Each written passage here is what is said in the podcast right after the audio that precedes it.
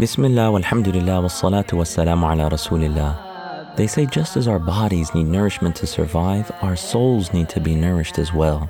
But the question is, how often do we feed our souls?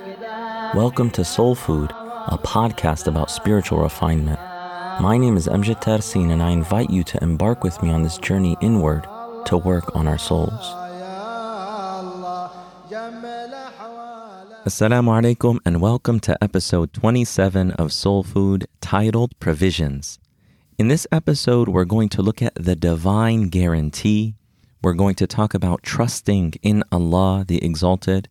And finally, we'll talk about how planning blinds one's inner sight, one's basira. And in this chapter, Sheikh Abu Bakr bin Salim, may Allah be well pleased with him and have mercy on him, titles the chapter leaving aside planning for one's provisions. And he talks about an important aspect of trusting in Allah subhanahu wa ta'ala in this chapter. And he begins with a verse in which Allah subhanahu wa ta'ala says, وما من دابة في الأرض إلا على الله رزقها ويعلم مستقرها ومستودعها كل في كتاب مبين there is no moving creature on earth whose provision is not guaranteed by Allah. He knows where it lives and where it is laid to rest. All is written in a perfect record. And as Sheikh Abu Bakr bin Salim, he says, this is a proof that Allah has guaranteed everything in existence, its provision, before existence was even created. So your planning to seek provision is turning away from Him and denial of His promise. And what does it mean to say that planning or turning away from Allah subhanahu wa ta'ala in this way, planning to seek one's provision, what does that mean? It means that a person doubts in Allah's promise and that the person seeks things out not using those things as a means, but assuming that that is the cause for receiving provisions, whether it's a job or whether it's working in a particular field or selling things, assuming that provisions are guaranteed from that and not from Allah subhanahu wa ta'ala. So rather, you must believe in Him and place your trust in Him subhanahu wa ta'ala and not be worried or apprehensive about what and how and where one's provisions are going to come from. To actually be at peace, knowing that Allah guaranteed your provision before He even created you. And this is different from seeking out a halal income, seeking out your provisions in a way that are permissible in the sight of Allah subhanahu wa ta'ala, whether that's through budgeting or spending your wealth wisely or seeking it out in a variety of ways, this isn't forbidden. This isn't what's meant here, right? That because you are trying to make sure that you're able to meet your needs and that you're taking care of yourself or your family or your dependents, or you're paying your debts back in a timely manner, or a person needs money to save up to go on Hajj or that you're calculating your zakat, all of these things are good things that they actually bring you closer to Allah subhanahu wa ta'ala. So this isn't what a Shaykh Abu Bakr bin Salam is discouraging us from and telling us that it distances us from Allah subhanahu wa ta'ala. What distances us is doubting that Allah is the provider and doubting that He has promised to provide for us. So that brings us to the next point trusting in Allah subhanahu wa ta'ala. We have to be at peace with Allah's promise.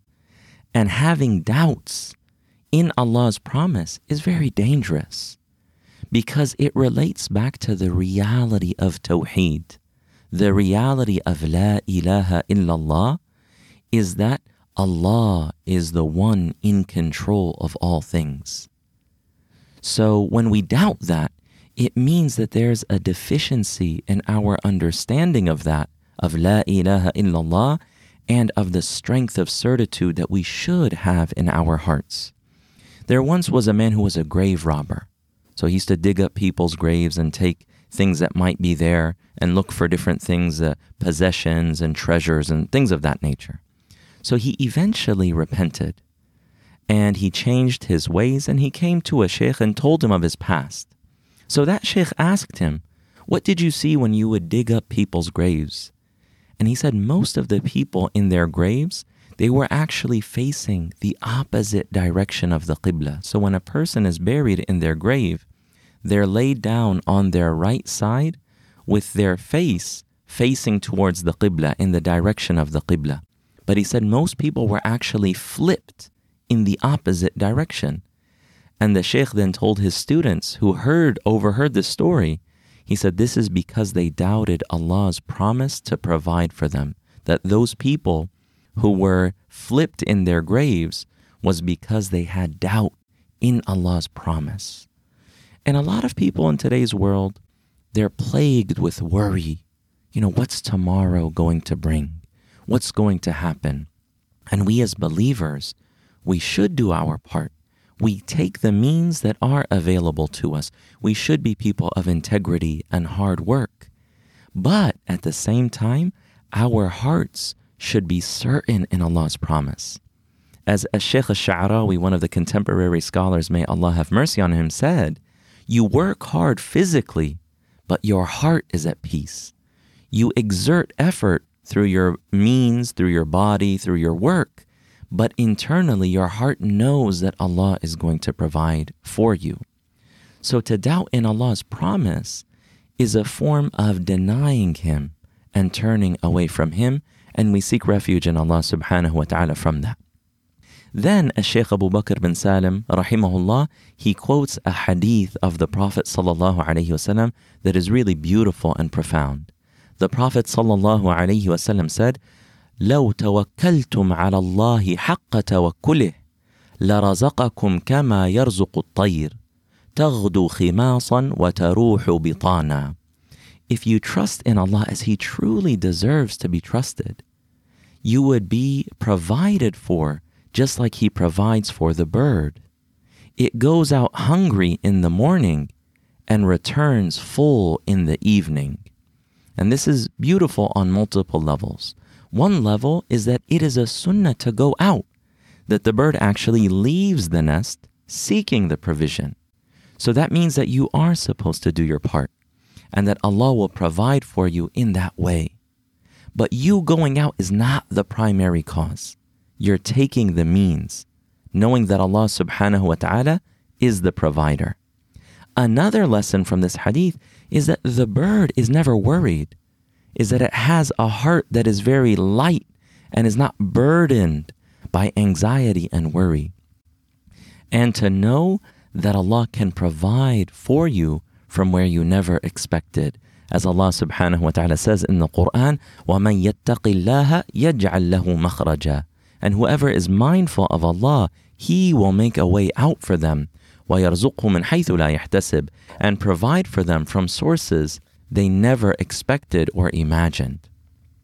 And it shows us also that Allah subhanahu wa ta'ala takes care of all of the creatures on the face of the earth.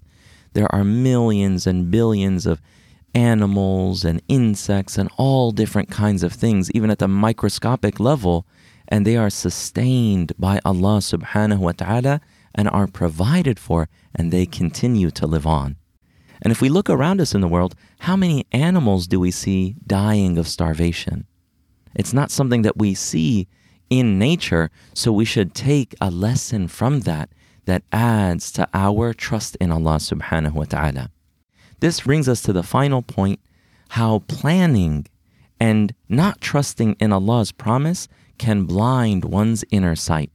As Shaykh Abu Bakr bin Salim, he says, Know, O servant, that your planning for provisions blinds the inner sight and increases the hardness of the heart.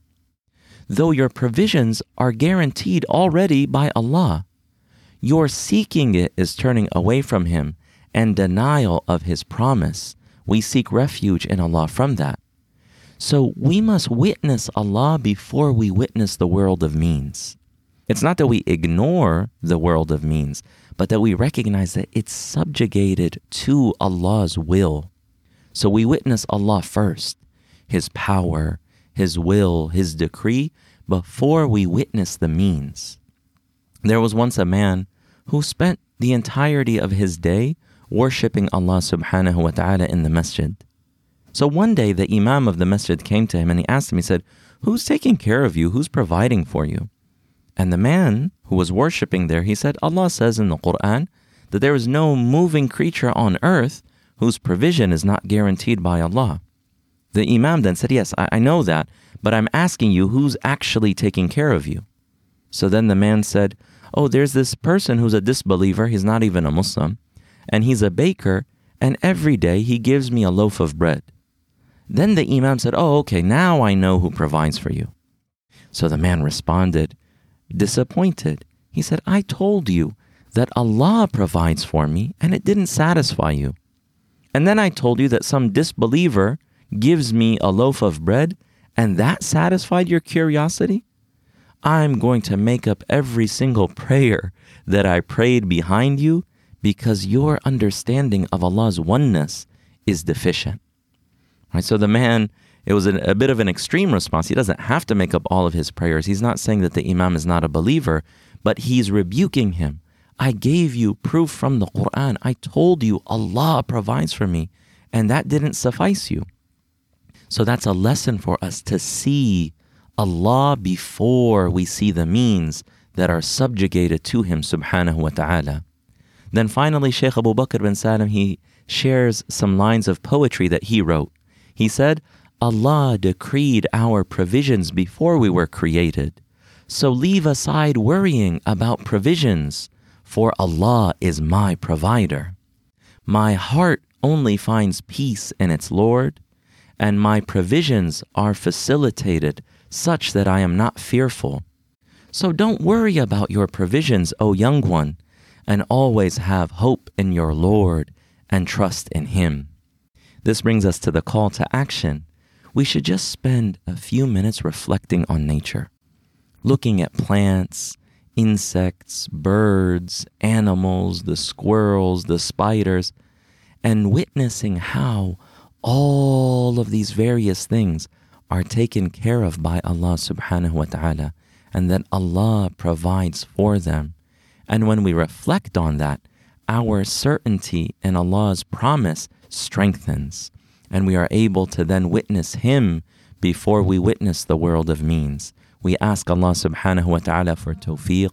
وصلى الله على سيدنا محمد وعلى آله وصحبه أجمعين والحمد لله رب العالمين